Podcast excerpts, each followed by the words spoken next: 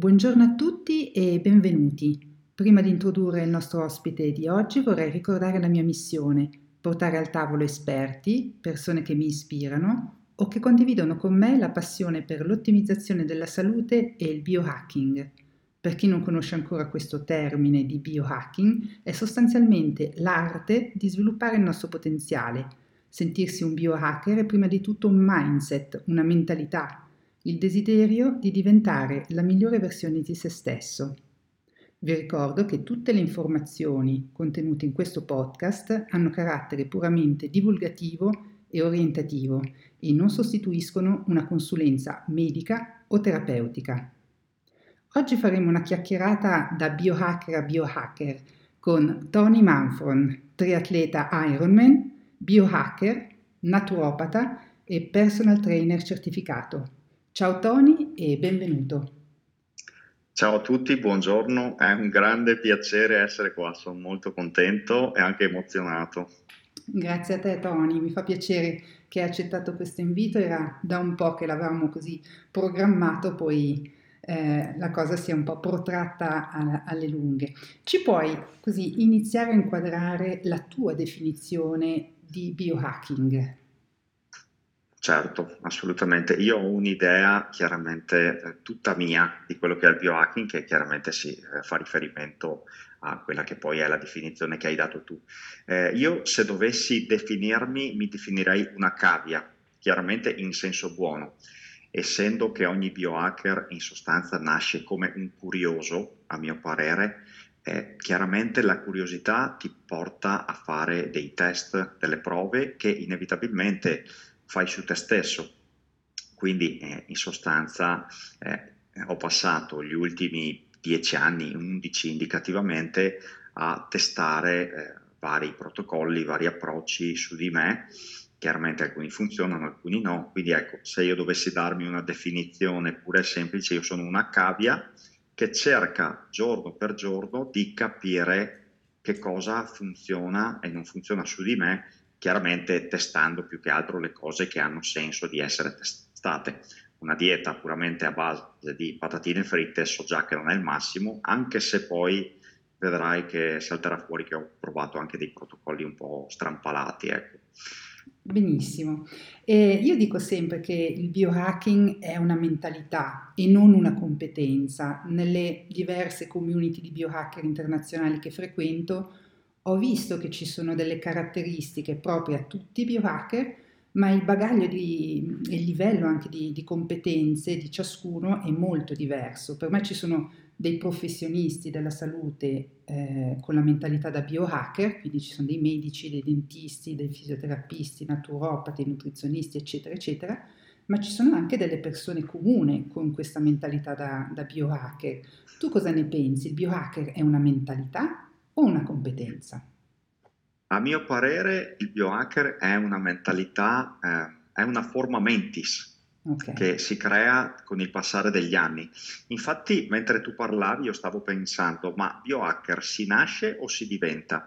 In realtà possiamo dire che si diventa. Alcuni probabilmente già lo nascono con questa sorta di curiosità, chiamiamola, con questa predisposizione a un approccio olistico alle cose e altri invece la acquisiscono negli anni. Io certamente sono una persona diventata biohacker negli anni, certamente non lo sono nato, ma man mano che ho iniziato a scoprire il mondo e a studiare, chiaramente sono stato ho scoperto questa mia peculiarità nell'essere una persona particolarmente curiosa e provata, eh, o meglio, portata a fare tanti abitest, diciamo, quindi provare su di me che cosa funziona e che cosa no.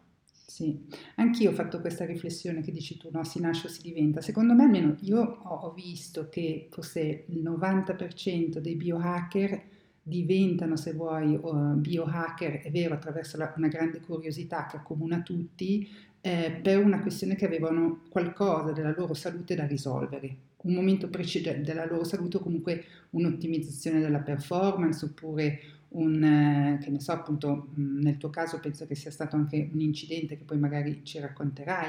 Um, io appunto ho avuto problemi importanti di gastrite, di ernia tale, eccetera, cioè proprio... Mm. E da lì parte, se vuoi, una grossa purpose, no? un grosso scopo o un, un qualche cosa che ti dice qui se vado avanti così mh, mm, non vado avanti cioè, per molto o comunque divento dipendente da X altre persone, medici, eccetera. No? E quindi c'è forse questa curiosità, eh, nasce proprio da, da un bisogno concreto. Tu cosa ne pensi? Assolutamente sì, io ti posso già qua raccontare una prima parte della mia storia. Eh, all'epoca, quando avevo 20 anni, la mia ragazza, avevo una fidanzatina all'epoca, eh, lei era una campionessa nel mondo delle arti marziali, quindi io l'ho seguita eh, nella sua carriera, quindi si passava da un palazzetto dello sport ad un altro, però io ero eh, l'emblema invece della sedentarietà, perché io a 20 anni ero un grande amante dei videogiochi, mh, mm, ero una persona che non aveva idea di che cosa volesse dire mangiare in maniera salutare, avevo un lavoro sedentario e quindi io sono partito da lì. Quando si arenò quella storia d'amore, diciamo, eh, ho in certi versi iniziato a fare sport eh, proprio come desiderio di rivalsa perché lei mi fece sempre pesare che io avevo uno stile di vita inadeguato, eccetera, però durante quella storia lì io eh, ero come pietrificato, non riuscivo a reagire. Una volta finita la storia, ho trovato la forza per iniziare a fare sport in concomitanza di una forte gastrite, come hai subito anche tu, eh, la mia causa fu semplicemente lo stress eh, sì. di quella storia che stava finendo, quindi un po' questa, questa gastrite molto potente che poi abbiamo scoperto avere anche eh, l'Helicobacter, eccetera, quindi ho combattuto lì con tutta una serie di eh, farmaci che tu sai che non è il massimo, e poi da lì ho iniziato a fare sport, ma ben presto, da quando ho iniziato a fare eh, palestra, mi sono reso conto che io non ero una persona come le altre, cioè mi spiego meglio. Eh, tendenzialmente le persone iniziano a fare palestra, nuoto, vanno a correre, qualsiasi cosa e cominciano ad addentrarsi in quell'attività e possono cominciare a cercare di raggiungere determinati risultati che possono essere di forma fisica, che possono essere di estetica, possono essere di performance.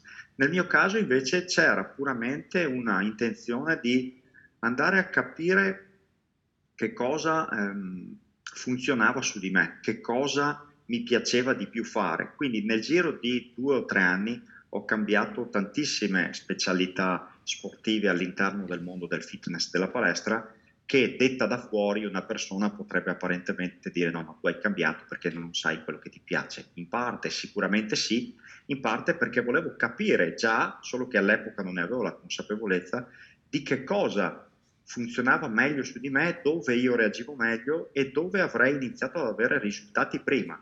Quindi sono passato subito dalla pesistica al CrossFit perché erano gli anni in cui CrossFit ha iniziato ad andare di moda in Italia. Poi sono passato al, al mondo dei, dei, kettlebell, poi sono passato al mondo dei, dei clubbell e di tutto quello che è il mondo del funzionale, quindi il TAC lo Yoga Flow, tutta una serie di attività che ho portato avanti e che poi ho anche coltivato in termini di formazione, mm. sai, con i vari eh, corsi da un weekend piuttosto che anche più lunghi dove ti danno delle certificazioni di partecipazione e ne ho collezionate moltissime e quella cosa lì mi ha permesso di mettere giù le prime basi, a mio parere, prima ancora della dietistica, su quella che era il mio mindset che poi mi ha portato a diventare un biohacker. Mm, interessante. E ehm, ritornando invece alle caratteristiche che mh, mm, accomunano tutti i biohacker, se, secondo te, se dovessi appunto elencarne, so, 4 o 5, quale, quale elencheresti? Sicuramente la curiosità, sicuramente la, il desiderio di studiare, sicuramente il desiderio di mettersi in gioco ehm, e sicuramente anche la capacità di ehm, non fermarsi alle apparenze. Mm-hmm. Quindi sono tutte delle abilità, diciamo, che si formano, come dicevamo prima, in termini di mentalità più che caratteristiche puramente fisiologiche o di altro mm-hmm. genere.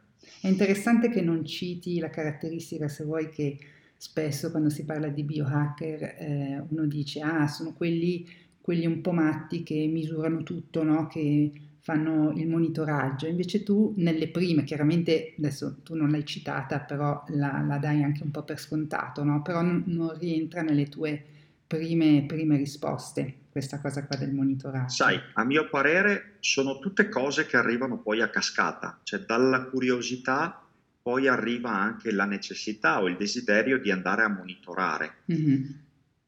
Giusto. Raramente, raramente ho conosciuto delle persone che hanno iniziato a monitorare il Garmin andando a correre o la SPO2 oppure la V2 Max, eccetera, e da lì sono diventati biohacker. Sì. Solitamente è un desiderio più profondo di conoscenza, di curiosità e di studio, che sì. poi ti porta chiaramente a voler quantificare anche, no? Sì. Il self-quantified.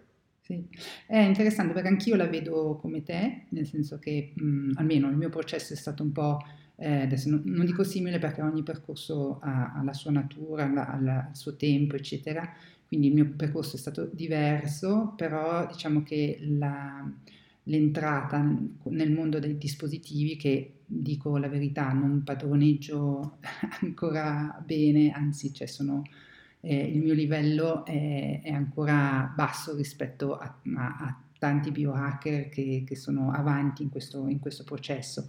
Però ecco, ci sono invece mh, dei biohacker che conosco che magari sono, ehm, hanno avuto un approccio ehm, eh, o sono entrati nel biohacking più dai, dai dati, no? diciamo un po' più nerd su, sui dati, sulla, per esempio anche la gestione dello stress, dove loro il fatto di eh, entrare e capire come funziona per esempio l'HRV eh, sono partiti da lì e quindi per loro il, ehm, il, dispositivo non era soltanto un gadget ma un, un alleato per capire questa dinamica, no? però chiaramente sono più persone chiaramente che forse più verticali, meno orizzontali, sì. no? Noi, almeno io mi sento molto affine a quello che ci stai raccontando perché mi sono sempre sentita una quella che viene un po' descritta i multipotenziali, no? quelli che sono curiosi, sperimentano e, e piace proprio eh, capire e, e vivere l'es- l'esperienza, no? eh, meno nerd, meno verticale. Però ecco, io ho avuto il bisogno dopo invece di eh, ricercare anche queste, queste, persone che sono più, più dei nerd e eh, conoscono eh, o analizzano i dati in un certo modo. Ecco. Però è interessante quello che ci hai, ci hai spiegato. Non so se volevi aggiungere qualcosa. Assolutamente no, hai già detto tutto tu e io sono completamente d'accordo, anche io mi rivedo come una figura orizzontale che da fuori potrebbe essere visto come un, un dire eh, ok, ma tu non sei tanto bravo in questo o in quest'altro o nel campo della KRV. Certo, perché a me piace, interessa collezionare esperienze, interessa entrare fino a un certo punto di profondità nelle cose. Poi, sai, eh, banalmente mi sono reso conto negli anni che sfocia nella noia. Portare mm-hmm. avanti, io ho fatto degli Ironman, lo sai, ho fatto varie cose e um, ho visto che poi a un certo punto mi stufa, non mi interessa approfondire più, non mi interessa diventare un nerd di quella cosa lì, mi interessa collezionare altre esperienze. Sì. Quindi sì, ci sono, possiamo dire che ci sono vari tipi anche di biohacker da questo punto di vista ed è giusto che sia così. Sì, sì un po' io appunto nella vita che ho fatto, adesso la chiamo vita precedente, che mi sono occupata di, di comunicazione e marketing, anche lì la mia figura era trasversale, no? Cioè io sono sempre stata quella persona che creava rete, eh, che mh, conosceva un po' di tutto un po' e che poi chiamava le varie persone verticali no? che sapevano benissimo un linguaggio di programmazione, eccetera. Io vedo un parallelismo in questo, nel senso che anche nel biohacking ci sono figure più orizzontali come le nostre e eh, anche se sempre diverse, eccetera. Questo è importante secondo me che, che, che le persone che ci ascoltano capiscano perché non siamo delle, dei, dei, robot, delle fotocopie, dei cloni di biohacker dove uno perché fa tre tecniche di biohacking uguali, allora io sono uguale a Tony o sono uguale sì. a, all'altro, no?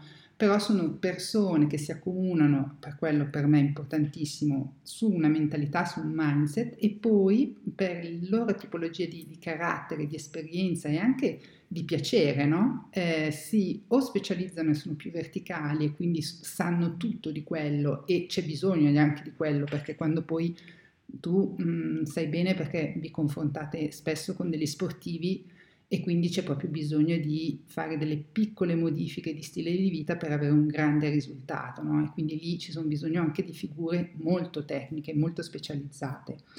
E mm, adesso appunto ho, ho un po' divagato su questo tema, però mh, mm, mi piaceva eh, discuterne anche, anche, con te. Sai, se posso aggiungere solo un'ultima cosa a questo riguardo qua, Paradossalmente, a mio parere, ehm, il luogo comune di vedere il biohacker come una persona con uno strano caschetto in testa per gli impulsi elettrici o con un ago e una flebo di IV-therapy sul braccio allontana i possibili interessati a interfacciarsi a questo mondo, che è un mondo olistico, al eh, poter e voler diventare un biohacker. Sì. Poi da qua vedremo, vedremo, anche un'altra cosa, però a mio parere ecco, un, un'idea eh, troppo mh, da nerd rischia di allontanare le persone che sono inconsapevoli. Poi chiaramente persone un po' più avanzate, magari come te, come me, abbiamo una visione più completa, però chi si interfaccia a questo mondo rischia di venire allontanato semplicemente perché pensano che per diventare un biohacker devo comprarmi un caschetto da 3.000 dollari e non lo posso fare. Certo. Sì. E, ehm, su, parliamo un po' anche dei, dei pilastri, no? Su quali pilastri principalmente lavora un biohacker? Sì, allora, a mio parere, alimentazione, sonno, il monitoraggio io lo metto già in un secondo piano e ti spiego anche il perché. Eh, secondo me, prima di tutto ci va la capacità di ascolto come tu hai detto, noi abbiamo tanti clienti eh, sportivi e non, e la cosa che io vedo è che le persone non sono in grado di capire che cosa il loro corpo comunica loro. E quindi, se vogliamo parlare di pilastri, a mio parere c'è proprio questa cosa qua alla base di tutto, prima ancora di eh, iniziare a parlare di alimentazione, di sonno quant'altro, di imparare a risvegliarsi, ad ascoltare se stessi. Mm. Questo lo fai, come dicevo prima, con degli A-B test, eh, provando un approccio dietetico piuttosto che un altro, eh, vedendo a livello cutaneo che cosa ti sta dicendo il tuo corpo, vedendo come ti risvegli al mattino cambiando quell'abitudine nella tua routine serale. Quindi ecco, eh, i pilastri servono per risvegliarti e creare questa connessione mente-corpo che le persone hanno completamente disimparato o addirittura non, non, sono mai stati in grado di farla.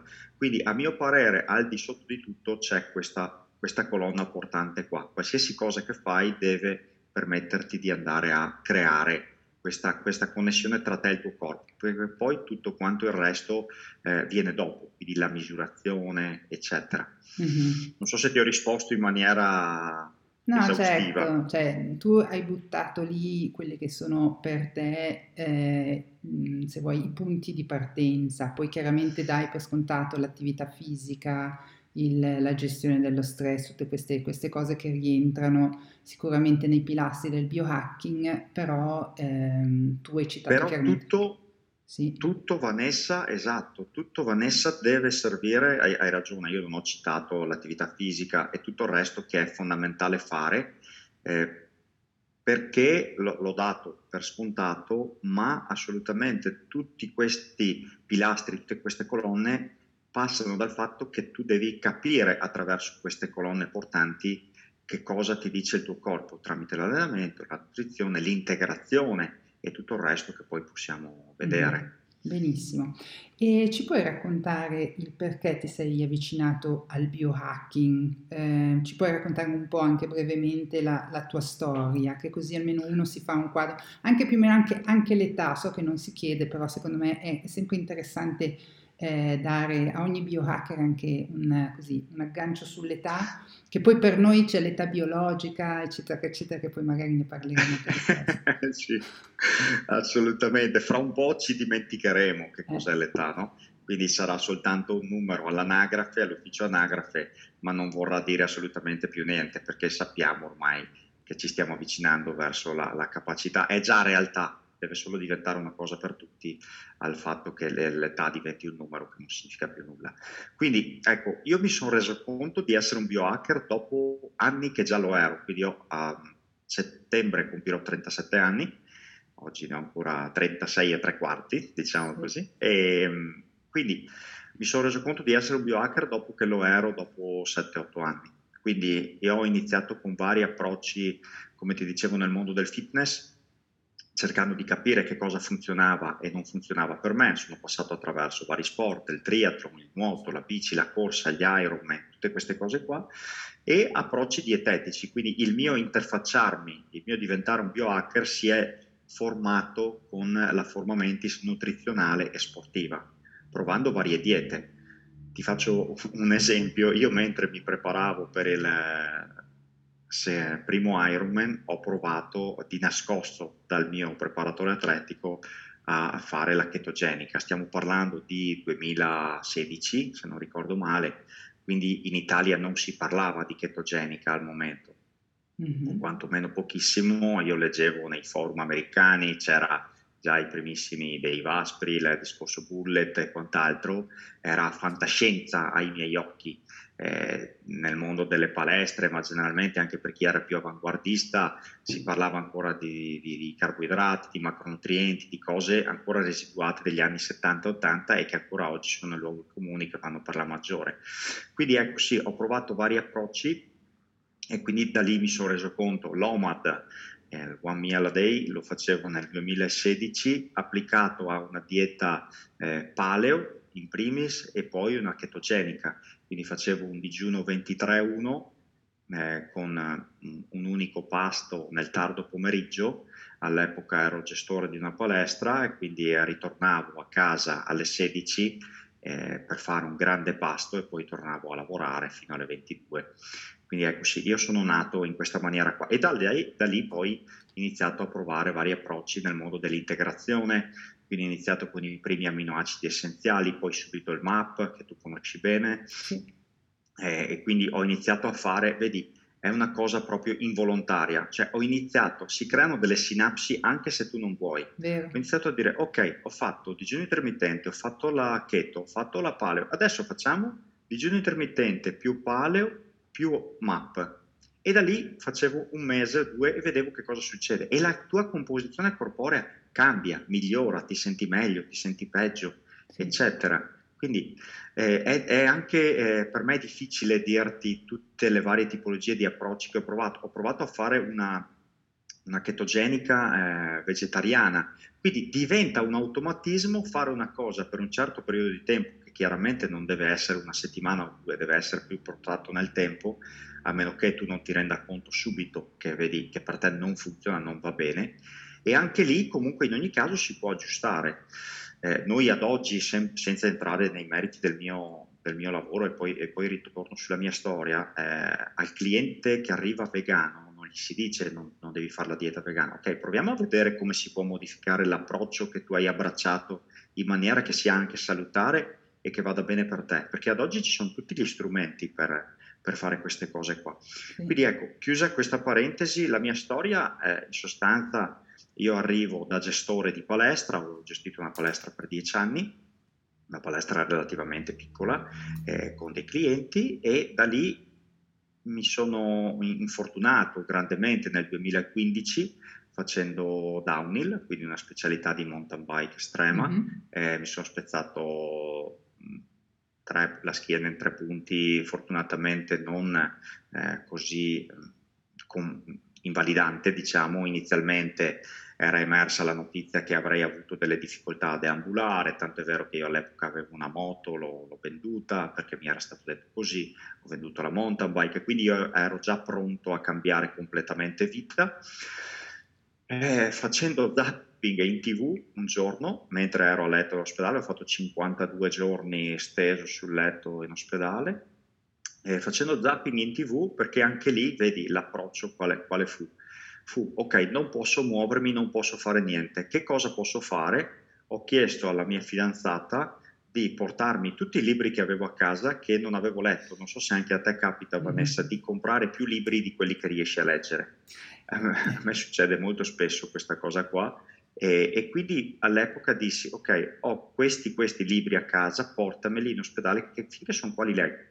Quindi mi riportai al passo con tutte le letture che avevo lasciato indietro e In più avevo già da qualche anno la volontà di iniziare a parlare un po' di inglese e quindi acquistai sul tablet una, un corso di e-learning online per incominciare a imparare l'inglese perché l'unica cosa che potevano muovere erano le mani e gli occhi.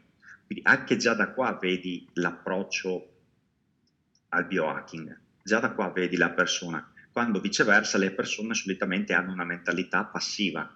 Il medico mi ha detto questo e allora eh, devo aspettare, devo, devo, portare pazienza, devo rassegnarmi in sostanza. Il biohacker non si rassegna mai, c'è sempre un'altra strada, no? E quindi poi eh, iniziai a studiare questo inglese facendo zapping in tv, cercando dei canali che parlassero in inglese per cominciare a sviluppare un po' l'ascolto, trovai questo Ironman, stavano trasmettendo la finale mondiale delle Hawaii di Ironman, quindi il campionato mondiale, e vedevo questi queste macchine, questi atleti che nuotavano, nuotavano in mare aperto, poi uscivano, una, una gara dura, dura 8-15 ore, quindi in sostanza rimasi incollato tutto il giorno a vedere questa gara, poi pedalavano, pedalavano per ore sotto questo sole cocente, eccetera, e poi mettevano giù la bici, si cambiavano le scarpette, iniziavano a correre e correvano una maratona. E io dissi, cavolo, ma io devo fare quella roba lì. E quando lo dissi io non ero più un atleta perché mi era stato già tolto dalla mente la possibilità di ricominciare a fare sport, crossfit tutte le attività che avevo fatto fino al giorno prima. Mm-hmm. Cioè fino al giorno prima il mio corpo era il mio strumento di lavoro, da un giorno all'altro io dovevo chiedere che mi fosse accesa la luce, che mi fosse portato da bere, eccetera. Quindi sono passato da una condizione veramente estrema. Quando eh, vidi questa cosa qua in tv dissi, ma io devo fare quella cosa lì. E questo fu il lampo che eh, mi proiettò cento passi avanti. Perché questo? Perché in sostanza se io non avessi avuto questo tipo di approccio, di mentalità, io sarei rimasto lì ad aspettare di cominciare a fare riabilitazione, di cominciare a, a muovere piano piano i primi passi, eccetera. E invece mi diedi un obiettivo talmente alto, talmente potente, che io in quel momento là non sapevo se avrei mai raggiunto, non sapevo neanche da dove iniziare, ero steso su un letto, ma c'era la volontà e quindi tutto quello che divenne eh, durante la mia fase di riabilitazione io non lo vidi. La mia riabilitazione fu molto veloce, ripresi a deambulare molto velocemente, ma perché? Perché la mia testa era proiettata sulla cima dell'Everest, per dirti metaforicamente. E mm. quindi tutto quello che ci fu nel mezzo, io non, non mi resi neanche conto di viverlo e, lo, l'ho vissuto molto, molto rapidamente, bruciando le tappe. Ti faccio un esempio. Eh, io non avevo mai nuotato in vita mia. Quando mi sono stato dimesso dall'ospedale mi dissero, ok, ti consigliamo di iniziare a frequentare una palestra, eh, una piscina, scusami, eh, per iniziare a eh, muovere la muscolatura della schiena, eccetera. Io andai in piscina dicendo, ok, io arrivo da questo incidente, me lo ricordo Vanessa come fosse ieri, arrivo da questo incidente, devo riabilitare, ma io devo fare l'Ironman. Mm-hmm. E mi ricordo lì, l'istruttore di nuoto mi disse: No, impossibile, cioè non, non, puoi fare questa roba, ci metterai. E lui mi ricordo benissimo, lui disse: se fossero già due o tre anni che nuoti, allora potremmo cominciare a preparare l'Ironman. Stiamo parlando di metà 2015 e io avevo già eh, guardato sul sito Ironman di voler fare l'Ironman del 2017, che era dopo due anni. Quindi tutto questo per dirti cosa, io mi ero già dato una deadline, sì. mi ero già dato una scadenza. Eh, quindi si ritorna e... proprio alla, all'importanza della, della mentalità no? Assolutamente sì, assolutamente sì. Quindi io avrei potuto anche poi non realizzarlo mai l'Ironman, ma qualsiasi cosa avessi raggiunto sarebbe stata comunque molto meglio di eh, una mentalità tradizionale, passiva, vediamo che cosa mi dice il fisioterapista e un po' alla volta cominciamo a, a muovere i primi passi. Quindi io assolutamente mi rifiutai di accettare la diagnosi che mi venne data Tanto è vero che feci più visite specialistiche, chiaramente per la schiena, e più volte mi venne detto che mi sarei portato dietro degli strascichi. Io non accettai mai questa cosa qua perché mi, disi, mi ricordo ancora i pensieri che facevo erano non è possibile che nel 2017, nel 2015, nel 2016 noi dobbiamo rassegnarci. E io dissi, se io fossi un calciatore di Serie A, voi domani mattina mi fareste correre. Mm-hmm. E quindi iniziai con le mie mani, con le mie forze economiche, eccetera, a cercare altri specialisti fino a che trovai quello giusto, che all'epoca fu un fisioterapista, osteopata, ma che comunque aveva una mentalità e un approccio multidisciplinare eh, che trovò una determinata tipologia di mh, eh, assestamento del, del, mio bacino che si era inclinato in sostanza e quindi abbiamo iniziato a lavorare con tutta una serie di manipolazioni, eh, di esercizi, eccetera, che mi permise nel giro di qualche mese di ritornare perfettamente sano ed esente da qualsiasi tipologia di dolore. Ma per arrivare a quel professionista lì ne ho cambiati eh, almeno 7 o 8. Eh sì. Quindi ecco, questo, questo, per me fu veramente determinante. E poi a inizio eh, 2016 iniziai veramente eh, la mia preparazione, iniziando, sai Vanessa, da che tipologia di allenamento? Perché io non avevo mai fatto il runner, non ero mm-hmm. un podista, mm-hmm. arrivavo dal mondo del fitness, ok, pesistica, ok, crossfit, anche allenamenti intensi, ma non ero mai stato un podista, non ero mai stato un nuotatore, non avevo mai avuto una bici da corsa, avevo avuto sì la mountain bike, ma è un tipo di lavoro completamente diverso. Quindi i miei primi lavori sul running per preparare il mio Ironman furono un minuto corsa, un minuto camminata, perché mm-hmm. dovevo letteralmente imparare a correre e anche qua eh, il mio preparatore mi insegnò direttamente la tecnica di corsa dei canioti. Quindi mm. lui mi disse, ah ok, tu devi reimparare a correre da zero perché hai avuto questo incidente. Benissimo. Quindi non hai neanche bisogno di dimenticare come correvi prima, ti insegno direttamente come corrono i keniani. Mm-hmm. Ok? E, e, questo, e questo, è un'altra, un'altra faccenda molto interessante perché io adesso quando mi trovo davanti un cliente, un amico, chi che sia, mi chiede un parere sul proprio metodo di corsa, io ho un approccio eh, più ampio rispetto al metodo di corsa tradizionale. E ad oggi ci sono ancora preparatori atletici ad altissimo livello che sono limitati a dirti ah la rullata va bene che è il metodo di corsa tradizionale e la corsa di avampiede che sarebbe quella dei keniani quella lì non va bene. Mm-hmm. su nessuna base chiaramente viene detta questa cosa qua. Quindi eh, ecco, eh, il biohacker si è formato anche attraverso queste cose qua. Bellissima, bellissima storia, bellissima esperienza. Eh, ormai ti conosco da un po' più di un anno e a pelle mm, mi sei subito piaciuto. Mm, non ti saprei dire di preciso il perché, ma diciamo che ho sentito una grande passione per ciò che fai e una coerenza profonda con i tuoi principi. Una cosa che ho subito capito è che sei una persona di cuore, ma anche un grandissimo provocatore. Ti piace stimolare la discussione e il confronto attraverso la provocazione. Ci puoi spiegare questo tuo tratto caratteriale? Per esempio, sul tuo profilo Instagram ti definisci biohacker numero uno in Italia. È presunzione, provocazione o un'altra cosa ancora? Allora, senti, no, mi viene da ridere perché chiaramente tu hai fatto breccia, hai colpito perfettamente quello che io sono, hai capito molto di più di me anche così a distanza, con un rapporto apparentemente eh, un po' a macchie, a sprazzi rispetto magari a chi mi conosce dal vivo e da una vita, qui hai capito molto di più tu. Uh, allora, senti Vanessa, è puramente una questione sempre di biohacking, cioè tu dici sei un grandissimo provocatore.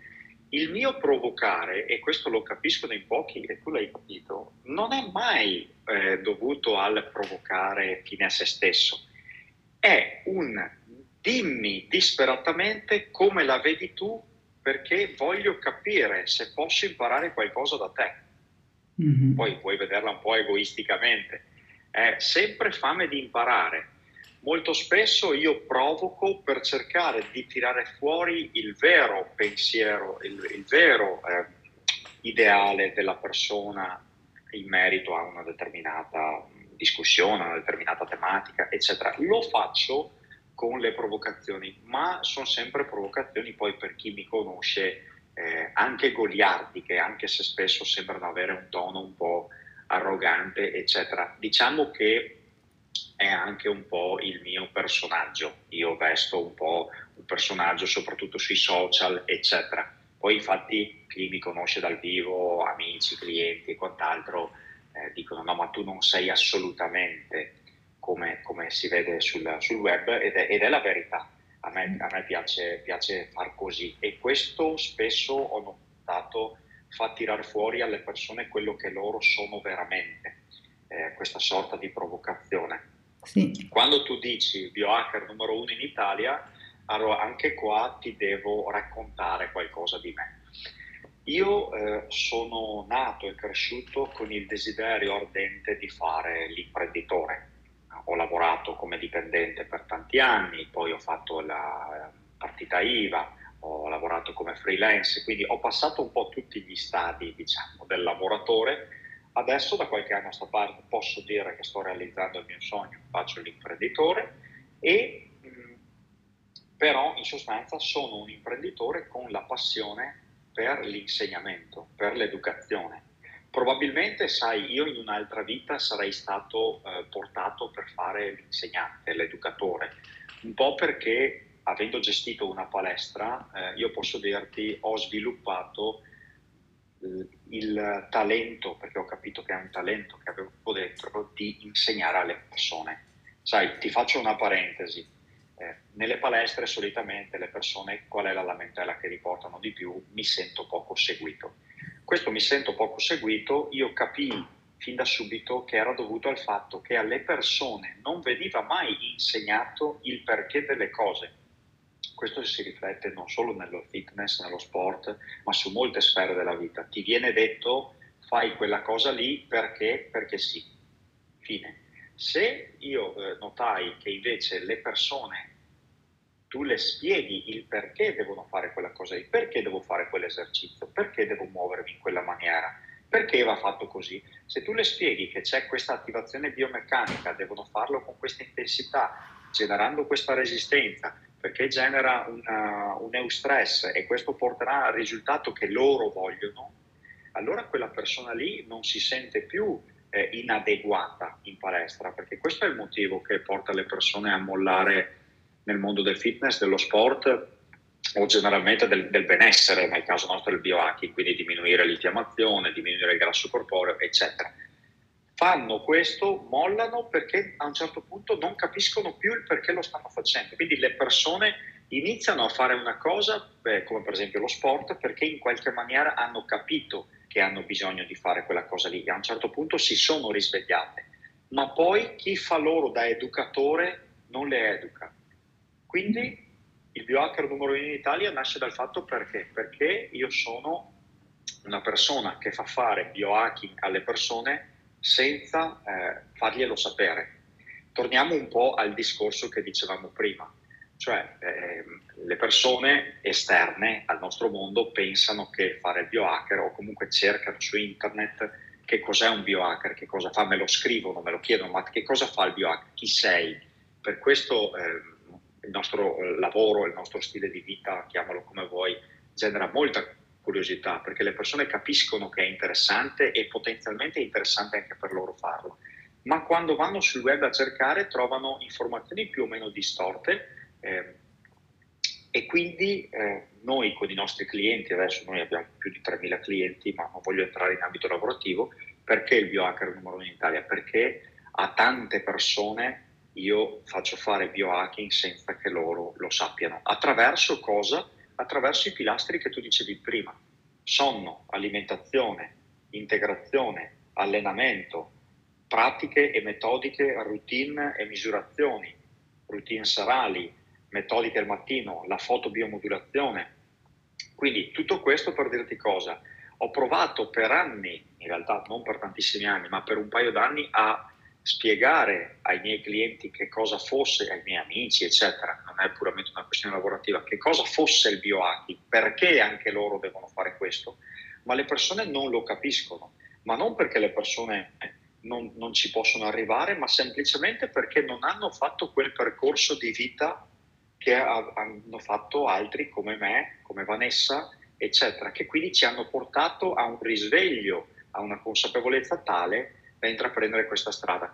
non possiamo pretendere che le altre persone eh, capiscano quello che noi abbiamo capito in magari 10 anni, 15 anni, eh, però possiamo far sì che loro lo facciano per il loro bene. Per esempio, faccio l'esempio stupido, i blue blocker, gli occhiali a lente rossa che tu conosci molto bene, io li uso tutte le sere, metto le mie storie su Instagram o, cioè, o vado da amici, parenti con gli occhiali, prima ti prendono in giro e poi quando gli spieghi il perché dicono ah ma dove li compro? Mm. Ecco che allora tu diventi un biohacker senza saperlo e un po' alla volta io così ti risveglio, ti porto verso uno stile di vita più sano, migliorato, maggiore vitalità, vigore, eccetera.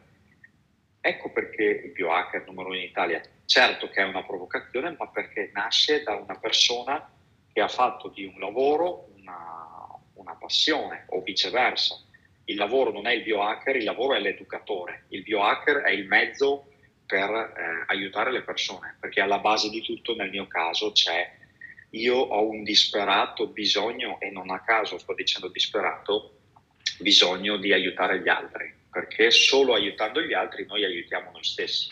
Certo. Quindi il biohacker diventa, il biohacking diventa uno strumento. Bellissimo, sì, no, ti, ti capisco anche perché questo bisogno anche di divulgazione, di condivisione, eh, secondo me è un'altra caratteristica de, di tanti biohacker internazionali, perché quando poi tu vedi i risultati che hai avuto su di te e come queste, questo stile di vita ti ha portato X miglioramenti, ehm, spesso scatta questo questa seconda eh, step, proprio il volerlo trasmetterlo agli altri. Chiaramente, appunto, cioè, anche qui deve diventare una professione perché uno non è che può vivere di aria e di, e di divulgazione così a...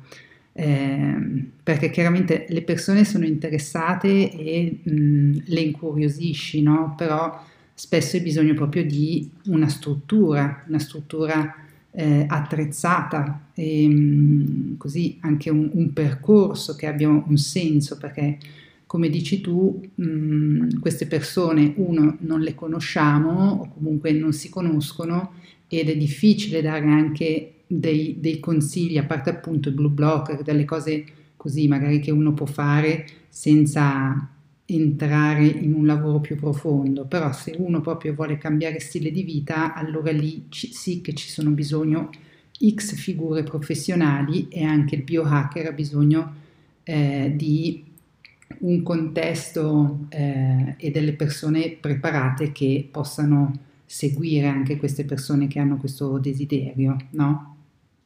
Assolutamente sì, assolutamente sì. Benissimo.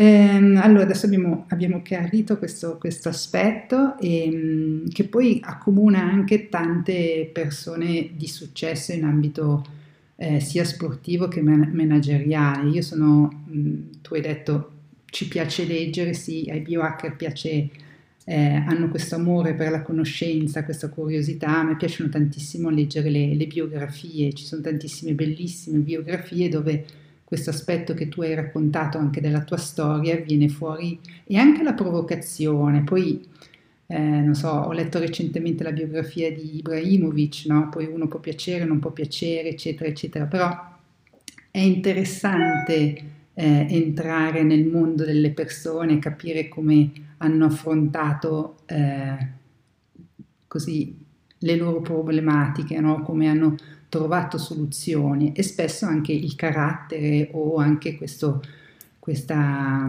come si può dire, eh, sì, queste caratteristiche che, che noi eh, abbiamo poi eh, ti fanno sormontare o, o, raggiungere degli obiettivi o anche stimolare le altre persone a seguirti, no? Perché cioè, se vuoi essere un divulgatore da qualche parte devi essere anche un leader e leader, appunto a me piace sempre dire c'è differenza tra leader e boss. Il boss praticamente è quello che ordina e poi ha lì la troupe di, chiamiamoli così, schiavetti che ti seguono per forza. Il leader è quello che con carisma, con conoscenza, con competenza trasmette attraverso l'esempio, no? leading by example. E questo secondo me tu lo fai, lo fai, benissimo e come tanti anche altri biohacker o, o mentori che ho, che ho, avuto in passato, cioè so, sono le persone che secondo me hanno più credibilità e riescono a diventare dei veri leader, perché quando non sanno una cosa dicono non la so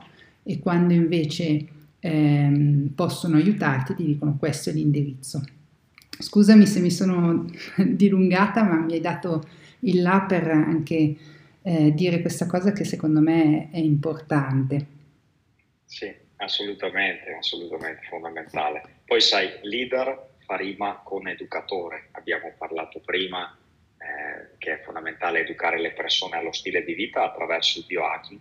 Il leader, come dicevi tu, leading by example, quindi io ti educo, ti mostro che lo faccio e ti do un'educazione in merito, quindi sono cose che vanno tutte di pari passo. Sì. E ci puoi raccontare un po' quali sono le tue routine fisse, cioè le routine che hai capito che ti portano i più grandi benefici, perché è un po' quello che ricerca anche il biohacker, nel senso ne testa tante e poi quelle che a lui portano i risultati più grandi, no? eh, quelle poi le, le, tiene come fisse, poi sperimenta su altre. Tu fai anche tu così? Assolutamente sì, assolutamente sì. Allora, eh, chiaramente parlando di routine potremmo stare qui fino a domani Voglio eh, andare abbastanza veloce su questo, però voglio farti una premessa eh, in merito. Eh, io ho, tra virgolette, smesso negli anni di cercare dannatamente di avere delle routine. Okay. Ti spiego anche il perché. Eh, chiaramente poi ne ho, adesso ci arrivo, però ehm, ho capito dopo anni e anni e anni che ci ho provato, dovuto alle letture, come hai detto prima, noi leggiamo molto, io ho letto tantissime biografie di imprenditori, chiaramente americani, della Silicon Valley, perché il mio sogno, come ti ho sempre detto, era quello, e quindi molto spesso ti viene raccontato questo eh, mito delle routine. Io negli anni ne ho avute tante, ne ho eh, indotte ai miei clienti, li ho obbligati in senso buono ad avere delle routine che facevano loro bene, ma ti posso dire sulla mia persona ho visto che la routine diventa a un certo punto fonte di stress o di noia per quanto faccia bene. Quindi a mio parere, dopo anni di routine, io posso dirti che l'unica maniera per avere una routine è far sì che una determinata cosa diventi un automatismo. Ti faccio un esempio. Quindi più che di routine, a me piace parlare ad oggi di automatismi. Nel senso che lo sport lo sport, come abbiamo capito, io ho praticato tantissimo, ad oggi non esiste, non esisterebbe un Tony Manfront senza, una, uh, senza lo sport. Però lo sport non è necessariamente il nuoto o la palestra, eccetera, è proprio una necessità corporea di fare quello sport. Io se resto più di due settimane, per esempio, senza fare attività fisica, ma probabilmente anche meno, anche pochi giorni, il mio corpo mi dà dei segnali importanti che devo andare a sfogarmi in palestra. Ad oggi posso dirti, giusto per parlare di routine, eh, io vado in palestra, frequento una palestra o vado a correre, vado all'esterno, eccetera. Quindi mi alleno puramente per lo scopo di allenarmi perché so che mi fa bene. A volte appunto esco a correre, a volte vado in palestra ma non c'è la classica routine del lunedì, mercoledì, venerdì, per esempio, vado in palestra. Ok, quindi ecco la routine diventa un peso nel momento in cui diventa una forzatura e tu devi trovare troppi compromessi nella tua vita privata. Quindi se non è oggi è domani. Quello che vorrei trasmettere rispondendoti a questa domanda alle persone che ascoltano è proprio questa cosa qua. Scardinate il concetto che deve essere fatta quella cosa lì tassativamente alle 7 di mattina ogni mattina fatela diventare parte della vostra vita inizialmente, anche se non riuscite ad essere veramente abitudinari in quella cosa lì. Adesso chiudo questa parentesi e ti dico quali sono le mie routine. Sicuramente la doccia fredda o le immersioni eh, nei bagni, nei, nei laghi freddi. Quindi questa è una cosa che io faccio abitualmente. Quindi sicuramente fa parte della vita la, la crioterapia. Addirittura a volte anche faccio, se ti posso dare delle, così, delle variabili, eh, le immersioni del viso. Questo l'ho imparato da Dave Asprey un po' di anni fa. Immersioni del viso in una, una terrina di eh, acqua e ghiaccio alla sera, perché comunque ha un effetto anti-aging, lo sai meglio di me, e generalmente invece se fatto al mattino a me dà una grande sferzata di energia perché riesco a tenere l'acqua molto bassa anche quando non posso avere la crioterapia in casa. Un'altra cosa che faccio davvero, davvero quasi tutti i giorni è eh, la respirazione Wim Hof. Questa assolutamente sì, posso dirti, fa parte di tutte le mie giornate. Ehm, anche se anche lì non ti nascondo, c'è qualche volta, qualche giorno in cui dico stamattina non la faccio, ma non è una svogliatezza, è pur sempre una, una maniera inconscia di fare la cavia, come ho iniziato all'inizio dell'intervista. Cioè, vediamo se non la faccio che cosa succede. Mm. Adesso che è da sei mesi che faccio continuativamente quella cosa lì, vediamo se me la tolgo cosa succede. E il tuo corpo ti parla. Quindi ecco, avere delle routine serve anche a questo, così diventano dei veri automatismi. Quando lo tolgo cosa succede? Ecco che tu prendi una maggiore consapevolezza. Un'altra cosa che faccio davvero, davvero sempre è la fotobiomodulazione, chiaramente. Quindi luce rossa io faccio eh, quella lì spesso applicata a momenti di meditazione, quindi vado a irradiare la zona della schiena o la zona sacrale del cranio, ok? eh, unita appunto alla respirazione Wim Hof oppure unita a meditazione pure semplice. Un'altra cosa che faccio ultimamente è un allenamento mentale che ha inventato una, una mia amica, collega, una dottoressa, che in sostanza sono eh, ricaricare, abbiamo unito il suo metodo di allenamento mentale eh, per isolarsi da agenti esterni, un po' come si fa nella meditazione, ma in un'altra maniera. Eh, Ecco, isolarsi da agenti esterni io lo faccio applicato alla fotobiomodulazione, riallineando le molecole d'acqua nelle mani e poi convogliando questa energia nella testa, nei genitali, nell'intestino e questo ti dà un senso di coerenza davvero davvero importante. Questa è una routine che posso dirti è sviluppata nelle ultime settimane, negli ultimi mesi e che già ho capito che ha grandi benefici su di me. Mm-hmm. Un'altra, un'altra, routine è, è, quella lì chiaramente dell'alimentazione, Vanessa. Questa qua sembrerebbe una cosa banale, però chiaramente anche qua quante persone conosci, conosciamo che fanno fatica a seguire un regime alimentare non necessariamente ketogenico o low carb, partiamo semplicemente dal salutare, dalle cose che fanno bene, quindi cominciare a capire che devono comprare biologico, cominciare a capire che non devono avere determinati alimenti raffinati o ricchi di grassi idrogenati in casa. Quindi questa cosa qua deve diventare un automatismo, deve diventare e poi solo lì diventa una routine. Poi chiaramente possiamo entrare in tutte quelle che sono le pratiche più eh, profonde, diciamo più verticali, quindi le IV therapy, le flebo di glutazione, certo le facciamo, le flebo di, di vitamina C, eh, l'ozonizzazione del sangue, assolutamente sì, però queste diventano già pratiche di cui io personalmente parlo poco perché le persone mediamente non, non, sono ancora pronte. Poi sicuramente invece il tuo pubblico che ascolta questo podcast è molto più avanzato, ecco, però quindi sì, anche quelle cose lì fanno parte, oppure il monitoraggio chiaramente del sonno, eh, io lo faccio come te con Laura Ring, L'ho fatto tantissimo anche con altri dispositivi, come per esempio il Bodyguard, è uno strumento che noi usiamo eh, dotato di un algoritmo molto ben funzionante che eh, lo rende una sorta di holter, quindi un monitoraggio cardiaco eh, si fa per più giorni, si tiene addosso il dispositivo, eccetera. Però ce ne sono tantissimi sul mercato, non c'è solo quello lì. Eh, sì. Quindi ecco, queste sono le cose prevalentemente, il glucosio, eh, monitoraggio del glucosio nel sangue e anche lì si va ad entrare in tutta una serie di eh, pratiche metodiche di dire ok, mangio eh, il mango, che cosa succede? Ah, la glicemia va in questa maniera qua, ok, adesso mangio il mango però con due cucchiai di aceto di mele in un bicchiere d'acqua e vediamo che cosa cambia.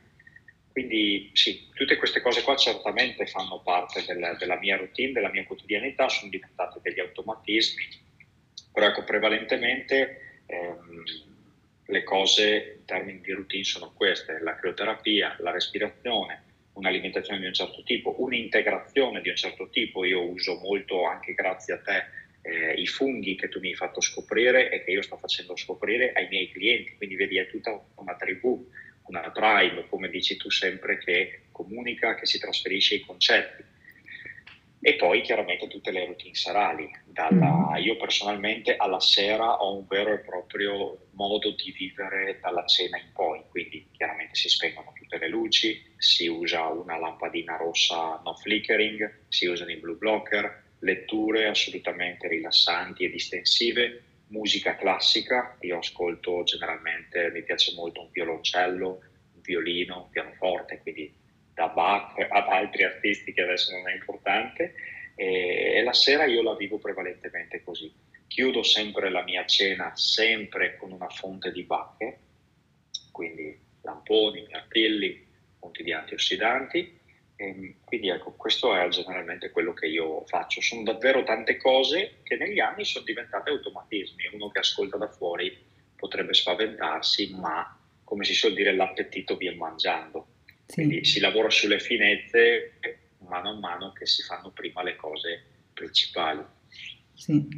No, bellissimo e importante questo discorso delle, delle routine della flessibilità che appunto anch'io appunto sono arrivata, mm, cioè chiaramente mantengo delle routine fisse, però ci sono cose, anche se sono fisse, anche se so che mi fanno bene perché ho riscontrato eh, almeno i miei dispositivi di, di monitoraggio mi, mi, dicono che mi fanno bene, come te faccio degli stop. Per esempio io adesso sono più di due mesi che non prendo il mio fungo preferito che è il Lion's Mane, no? E devo dire che cioè, arranco, nel senso arranco, cioè vedo proprio i miei risultati del sonno che... Mh, diminuiscono, cioè prima erano sempre a livello super ottimale, anche la frequenza riposo era molto più bassa, adesso è, è salita leggermente. Eh, sai quei risvegli anche che, che, che marca Laura Ring mh, segnati in bianco, che sono spesso dei risvegli che uno non si accorge nemmeno no, durante la notte, però il dispositivo te lo segnala, cioè senza per esempio il Lion's Mane, a me tutte queste cose qua mi ritornano fuori, magari... Mh, non subito dopo uno o due giorni, ma poi vedi la tendenza, no? E quindi è bello così anche riprovare a togliere per vedere se quando le reintegri poi la situazione si rimette a posto subito, no? E quindi sai e, e hai un'ulteriore conferma della conferma, no? Assolutamente, questo è il biohacking Vanessa, uh, questo è il biohacking, togli, metti, prova, cosa succede? Eh, cosa sì. succede su di me? Fantastico. E l'altra cosa che tu dici, anche la, la routine su Wim Hof, anche lì sono oh, più di un mese che non la faccio, anche quella influisce, mm, non tanto sul, sul, sonno, però sul, sul, sull'HRV sicuramente. Eh, però ecco, i bagni certo. freddi, cioè, invece ci sono cose che io assolutamente non riesco a togliere, tipo appunto la, la, doccia fredda sempre, questa cosa qua invece della, che dicevi del viso, io non, non l'ho mai, mai, provata, comunque cioè, con la doccia fredda, adesso che arriva l'inverno sto un po' soffrendo perché la doccia fredda non è più così fredda. E non ho, non ho le vasche qua a casa mia, perché appunto i biohacker, tanti biohacker hanno queste vasche fuori casa dove mettono o, dei congelatori anche dove uno mette dell'acqua nel congelatore, aggiunge magari anche i, come si chiamano, i ghiaccioli, no? eh, sì. del ghiaccio, perché adesso il problema è che il lago diventa per noi mh, mm, troppo caldo e l'unica soluzione appunto sono, sono i fiumi. Io eh, vivendo qua in Svizzera ho il fiume a, così a 20 minuti ho un, una bella vasca, però chiaramente non è, non è più cioè bisogna trovare anche lì, poi si dice facciamo l'investimento, non lo facciamo, bisogna anche lì ponderare, perché sennò un biohacker ha tendenza di comprarsi tutto, no? assolutamente deve, sì, assolutamente E deve fare delle wish. Eh sì, io ho sempre la mia wish list che sta diventando sempre più lunga, eh, eh. però bisogna un po' frenare queste, queste voglie e trovare delle, così, delle alternative anche che non, non, non, costano, perché come dici tu, cioè ci sono X aggeggi sicuramente molto validi, però ci sono anche tante cose che si possono fare senza tecnologia, eh, soltanto l'esposizione appunto alla luce più volte al giorno, uscire a fare grounding, tutte queste cose qua non costano niente, però costano chiaramente un po' di di voglia di fare, ecco. Però ecco, interessante questa cosa qua della, della, flessibilità e poi appunto tanti che mh, vedono noi o altre persone che hanno queste tecniche di biohacking hanno tendenza proprio a copiare, no? Fa, fanno, fanno, ma non capiscono il perché e poi a un certo punto dicono ah ma ce ne sono così tanti che non, non riesco più a seguire, no? E, esatto. e, lì, e lì il trucco è proprio questo, capire quali sono mh, le più importanti, cioè tipo l'oil pooling, io non riesco a svegliarmi senza fare l'oil pooling, però è una mia cosa, cioè la sento proprio... Certo. Ehm, e poi ci sono delle altre cose che dici lo faccio per un periodo, però anch'io, cioè io, mi, io so che ho dei punti un po' bui, nel senso che lavoro molto sull'alimentazione e non, cioè lavoro, per me è una cosa naturale, non faccio nessun tipo di fatica perché ormai è diventata, come dici tu, un, un'abitudine, non è più una routine, ma è qualcosa proprio una necessità. Eh, però ecco, lavorare sulla forza, avere un allenamento sulla forza, ecco, quello so che ci sto lavorando col Pilates, ma sarebbe una cosa da migliorare, no? E quindi ognuno di noi poi ha le sue così mh, quelle cose che piace fare e le cose invece che mh, mm, sa che dovrebbe migliorare per, eh, così, per portare uno stile di vita più, più completo, più bilanciato, no? Assolutamente sì, infatti noi sappiamo, come tu dicevi prima, che uno dei pilastri più importanti è assolutamente il lavoro, l'allenamento contro resistenze. Eh sì. E quindi anche quella cosa lì va fatta ed è una delle cose di cui ti dicevo io arrivando dal mondo dello sport, non riesco a rinunciare. Posso, Vanessa, fare un paio di aggiunte molto veloci certo. alle cose che faccio? Sì. Allora, una, se può essere d'aiuto magari accendere la lampadina a qualcuno, è lo spike mat. Quindi okay. il tappetino in, in cocco biologico, eh, fatto, sai, con i fiori eh, per l'agopuntura, diciamo. Sì. Mi ci stendo sopra a fine giornata quando ho delle giornate particolarmente pesanti, eh, che come dicevamo prima, sto facendo il lavoro che è il lavoro dei miei sogni, però comunque è un lavoro lavorante. E quindi alla sera, al pomeriggio arrivo a casa e faccio 10, 15, 20, a volte anche un'ora steso sopra al tappetino chiodato e quando ti rialzi da lì io vi auguro veramente di acquistarne uno buono. Ehm, sei completamente rinato, c'è un rilascio di serotonina, si attiva tutta una serie di fattori eh, ormonali piuttosto che recettori, eccetera, che ti fa sentire letteralmente rinato. E si comincia con pochi secondi. Io da quando lo uso, circa da un anno a sta parte, anche lì non è che lo uso tutti i giorni, ma ce l'ho e quelle due o tre volte a settimana mi ci metto sopra e tu sai perfettamente che quello lì è uno strumento di biohacking. Sì. Eh, l'altra cosa che faccio ehm, la faccio abbastanza poco, però cerco di farla almeno una volta a settimana, è l'esposizione di tutta quella che è la zona perineale e genitale al sole.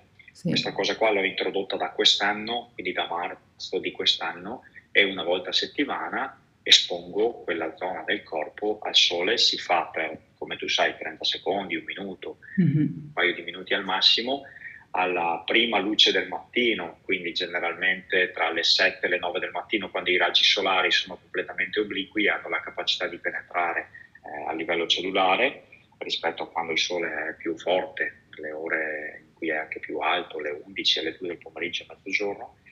E unita a questa cosa qua, colgo l'occasione ah, per dire... Scusami se ti interrompo, Tony, eh, giusto da dire a cosa serve questa tecnica. Principalmente, forse la cosa più importante per, per i maschietti è proprio al, alzare il livello di testosterone, cioè per sì, quello che si... assolutamente, assolutamente. Infatti tu eh, me l'avevi fatto notare anche nel post che ho fatto su, sul web, mi pare su Instagram, dove ho elencato una serie di benefici dicendo semplicemente che mi fa sentire bene.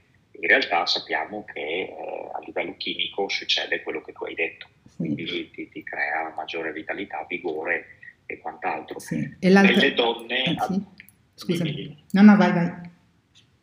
Nelle donne eh, non vorrei dire una cosa troppo forte, eh, si sta cercando di dimostrare che questa pratica può migliorare la fertilità. Quindi mm. ecco, è un approccio interessante da fare, a mio parere, ecco, evitare le ore più calde, le ore in cui il sole batte di più, diciamo così, anche proprio per una questione di inclinazione dei raggi che al mattino hanno una capacità eh, maggiore di entrarci mm. dentro. Ecco. E con, con, l'occasione ti dico anche che unita a questa cosa qua avevo iniziato a fare già dall'anno scorso al mattino appena mi sveglio la prima cosa che faccio se non mi sveglio quando fa ancora buio è aprire gli occhi e mettermi con gli occhi aperti al sole, quindi parliamo sempre alle 7, 7 e mezza di mattino, che io sì. non mi sveglio prestissimo, e lasciar penetrare gli occhi il sole negli occhi per un paio di minuti. Questo, come tu sai meglio di me, è perché l'occhio ha un'altissima concentrazione mitocondriale e quindi è importante sia per i ritmi circadiani, sia appunto per la produzione di energia e quant'altro, lasciare entrare eh, il sole di primo mattino, questi raggi obliqui solari negli occhi per un paio di minuti. Questa cosa qua io posso dirti ha migliorato tantissimo eh, il mio svegliarmi al mattino, perché sono sempre stato uno che al mattino tende ad arrancare, e, e ha migliorato anche la qualità del mio sonno per via dell'influenza sui ritmi circadiani. Quindi vedi, molte cose sono gratis. Sì. Eh, questo è l'importante, gratis, non serve comprare sì. eh, la fotobiomodulazione da 1000 euro, cioè, il sole è gratis, basta sapere cosa fare. Sì.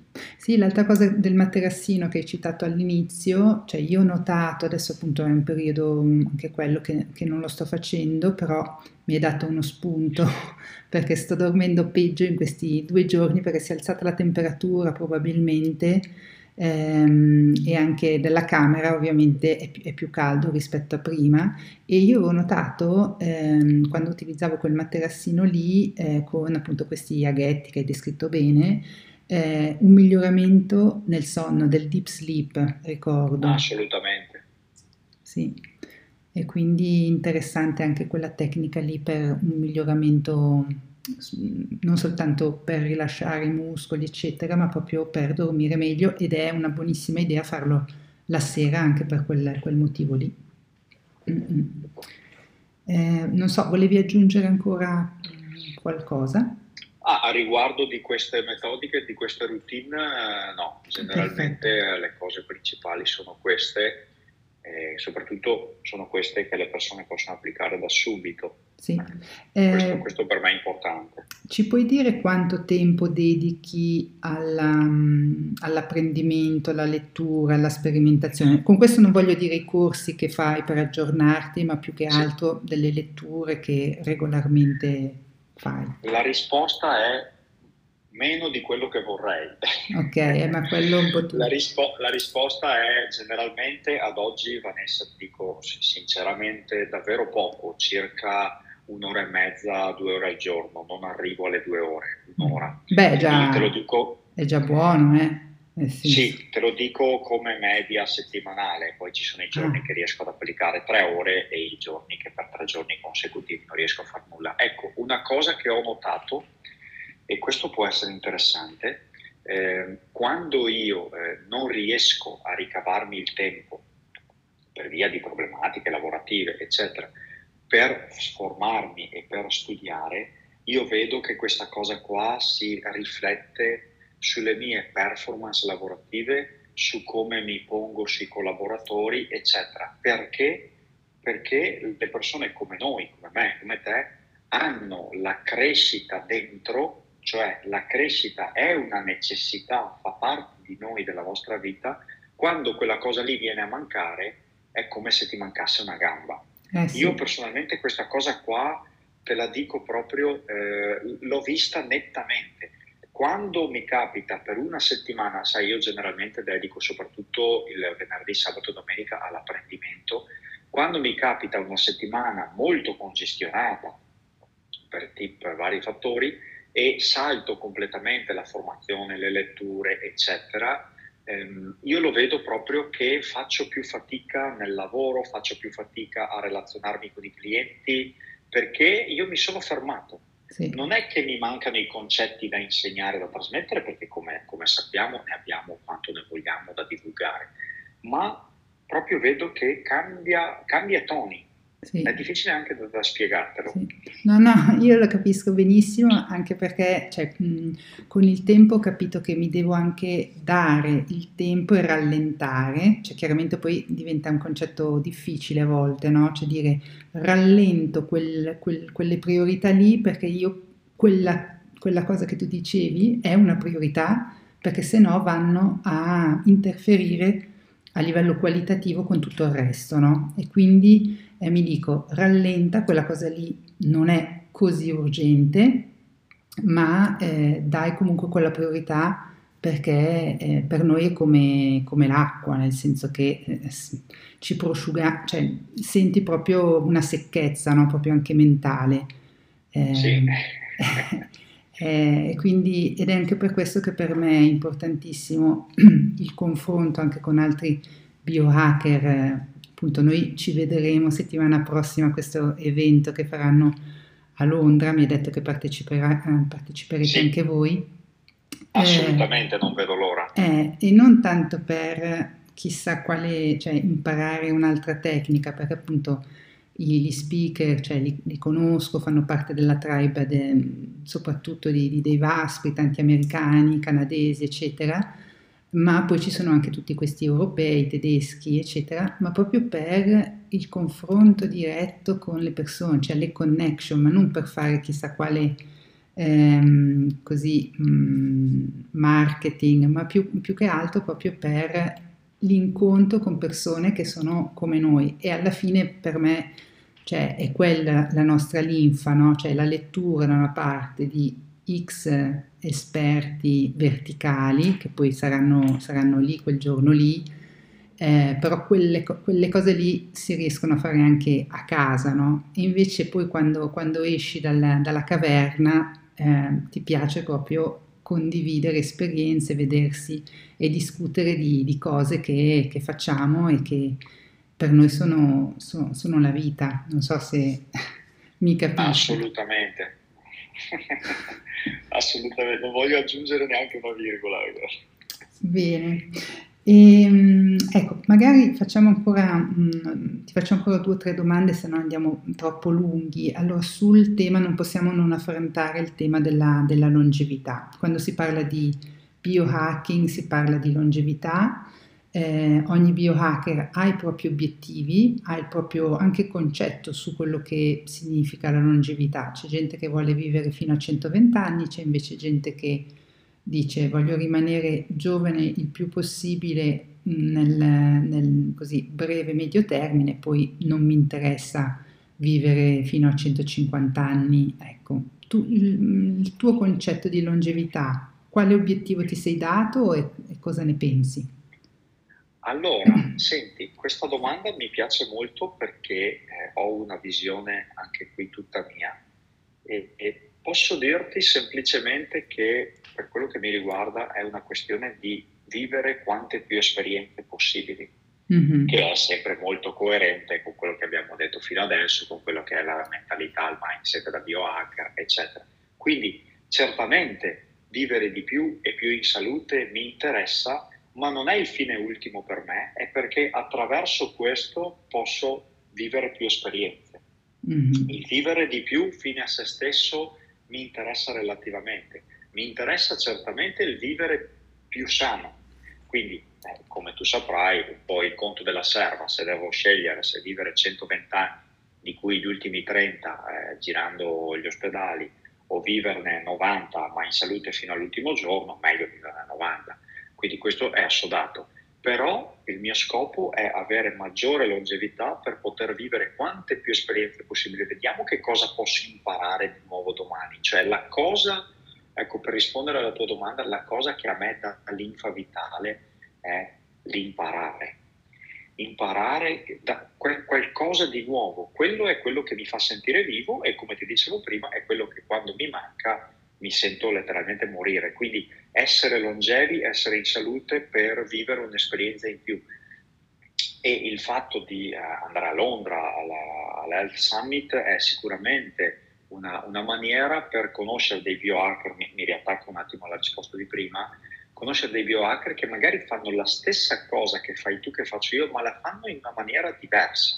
e questo può portare a un risultato diverso. E quindi, ritornando sul discorso longevità e rispondere alla domanda attuale, è perché più vivo, più sono sano, più posso fare le stesse cose anche che facevo ieri in una maniera diversa per avere un risultato diverso. E questo è molto affascinante perché poi nel mio caso chi ha la, la passione per l'educazione e la formazione e trasmettere le cose al prossimo è molto interessante perché tu non fai altro che arricchire la tua biblioteca eh, cerebrale di tante esperienze che a cascata puoi trasmettere sui clienti. Per certo. me il certo. cliente è d'oro, non sì. è una questione lavorativa, è una questione di aiutare una persona. E quella persona lì, quando mi arriva con quel problema lì, chiaramente se io ho già provato dieci approcci diversi, il mio cervello comincia ad aprire i cassetti e dire ok, lui ha questo problema qua, probabilmente la soluzione per lui è quella nel cassetto numero 7. E quindi vivere di più, vivere più longevi è collezionare esperienze che a cascata puoi trasmettere ad altri. Questo secondo me è la magia numero uno per sì. cui vale la pena vivere. Sì, concordo. Adesso appunto hai affrontato un po', hai toccato il tema clienti. Cosa significa per te seguire delle persone che vogliono ottimizzare la propria salute? Insegnare tecniche o strategie di biohacking è sufficiente per ottenere buoni risultati sul lungo termine o eh, invece secondo te eh, se, cioè, le persone che eh, ti seguono devono comunque avere già una certa propensione o, o consapevolezza? Cosa, qual è la allora, tua esperienza? Allora Vanessa, questo eh, è molto interessante per me perché a me piace lavorare con le persone che partono da zero. Ah, okay. Quindi eh, chiaramente io non nasco lavorativamente come biohacker, eh, come ti dicevo prima, faccio, facciamo fare il biohacking alle persone senza che se ne rendano conto, poi glielo spieghiamo dopo, eh, però a me piace moltissimo lavorare con chi parte dallo zero assoluto, quindi dalla persona che non ha idea di come mangiare, dalla persona che non sa cosa sono i carboidrati. Credimi, il mondo è pieno di persone che non sanno quali sono i carboidrati. Ti faccio questo esempio qua quali sono le proteine. Capisci? Quindi persone che hanno magari uno stile di vita completamente sbilanciato dal punto di vista alimentare, delle routine, eccetera, si stanno letteralmente rovinando con le loro mani e non sanno il perché, perché non è mai stata data loro un'educazione. Quindi il biohacking, a mio parere, eh, passa in secondo piano mm-hmm. quando parliamo di lavoro. Infatti per me è uno strumento che eh, comunico anche in maniera velata al cliente. Quindi ecco, a me piace tantissimo lavorare con le persone completamente inconsapevoli perché, perché il concetto, a mio parere, cardine non è darti la tecnica, darti la strategia, ma è risvegliarti. Okay. E per farti risvegliare devo essermi risvegliato io. Siccome persone come me e come te l'abbiamo fatto, quindi non è importante che io sia, concedimi il termine, il professorone che ti spiega il perché eh, o quella cosa lì, eccetera. Ma io devo essere un leader, devo essere un educatore su quella cosa lì, perché la persona inconsapevole, concedimi il termine, ignorante, nel senso buono del termine, è molto più ricettiva eh, dalle parole che non dici, dalla mm-hmm. comunicazione non verbale. Primo perché se parli troppo avanzato non ti sta dietro e secondo perché quella persona lì è più reattiva e ricettiva all'emotività, a quello che tu le trasmetti tramite le parole che non dici. E se tu sei una persona che si è risvegliata, ha vissuto determinate tipologie di esperienze di vita, allora tu riuscirai a far risvegliare quella persona. Il mondo è pieno di professori, adesso concedimi termine, non è che ce l'ho con i professori, il mondo è pieno di anche sanitari, medici e quant'altro che non hanno la minima capacità di sviluppare un'empatia, persone preparatissime e che quindi chiaramente tutto quello che sanno è destinato a rimanere sui libri e destinato a rimanere a una nicchia ristretta di persone che si iscrivono a quell'indirizzo universitario, eccetera. Mm-hmm. A me piace invece lavorare con una certa categoria di persone, probabilmente proprio perché anche io arrivo dalla strada, quindi mi piace risvegliare la persona che parte da zero. Bellissimo. Tony, io avrei un casino di altre domande da farti, starei qua ancora un'ora, ma poi l'episodio diventa lungo. Eh, facciamo così, io avrei l'ultima domanda che secondo me è importante, cioè mi piace toccare, e vorrei chiederti se hai avuto eh, dei libri importanti o delle persone che ti hanno ispirato o cambiato la vita, cioè così in modo spontaneo se ti viene in mente qualcuno, se invece dici... Sì, sì, assolutamente. Ci, ti voglio nominare soltanto due cose, perché poi se entriamo in ambito libri, tecniche, biohacking, lì andiamo sempre a finire poi su quella sfera da nerd di, sì. dove si parla di tecnicismi puri e semplici, non mi piace, se no una lista infinita di quei libri Un libro in particolare che a me piacerebbe tantissimo che le persone leggessero è quanto dannatamente lo vuoi, scritto da Matt Fitzgerald, che lui, eh, penso anche lui un medico, un professore universitario, eccetera, dove lui in questo libro racconta una serie di storie, quindi si può tranquillamente leggere a capitoletti perché è completamente slegato un capitolo all'altro, dove lui ti racconta delle storielle di atleti eh, più o meno ad alti livelli, dall'amatore all'olimpionico, dove lui ti va a raccontare un singolo episodio della loro vita, quindi due o tre pagine per, per atleta, dove lui ti racconta un singolo episodio dove quella persona ha trovato la forza di svoltare.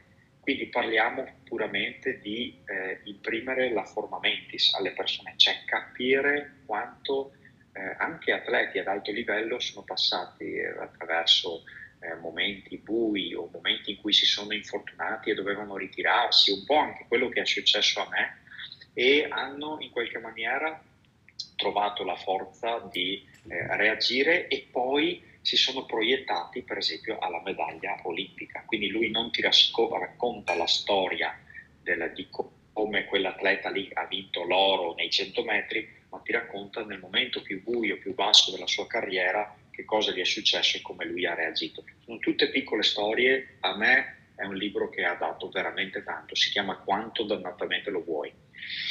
E poi se, se, posso dirti una persona che mi ha letteralmente cambiato la vita, eh, glielo devo, si chiama Gabriele, non è una persona conosciuta, famosa, ed è la persona che mi ha preparato per il primo Ironman. Mm-hmm. Una persona che io ho letteralmente cercato per mesi e lui non ha mai voluto darmi retta perché in sostanza io arrivavo da un ospedale e quindi lui mi diceva ma io seguo atleti, io non seguo le persone che partono da zero. Io ho insistito talmente tanto con lui che alla fine si è arreso, mi ha detto ok, cominciamo un percorso assieme, mi ha preparato per l'Ironman, abbiamo sviluppato un rapporto molto importante e lui essendo un triatleta Ironman di vecchia data, ha fatto decine di Ironman, anche alcuni triathlon più duri dell'Ironman, che ce ne sono di più duri chiaramente, e, e lui mi ha trasmesso non solo le capacità tecniche, le tecniche di corsa, eccetera, ma mi ha trasmesso anche una eh, mentalità che è la mentalità che dice la resa non esiste. Mm. E, e, e, lui me l'ha trasmessa perché anche lui ha un passato particolare, particolarmente duro. Eh, mi dispiace che non sia una persona famosa, eh, è, è quelle, quelle, classiche persone d'oro, eh, però è nel mio cuore e sarà per sempre. Bellissimo. Eh, spesso appunto anche le persone di successo, cioè magari non sono famose ma sono di successo comunque perché hanno comunque ehm, questa capacità di regalare cose preziose alle persone, quindi per me sono più di successo quelle lì che quelle, quelle famose. Io ti ringrazio per questa emozionantissima chiacchierata, eh, come detto... Mh, mm, sarei andata avanti perché di cose da raccontare eh, ne hai, ehm, però dai ti dico eh, a presto, visto che ci vediamo settimana prossima e mh, mm, niente, magari faremo, registreremo un altro episodio, un seguito, un secondo round insomma. grazie Tony. Grazie a te Vanessa, grazie, è stato bellissimo.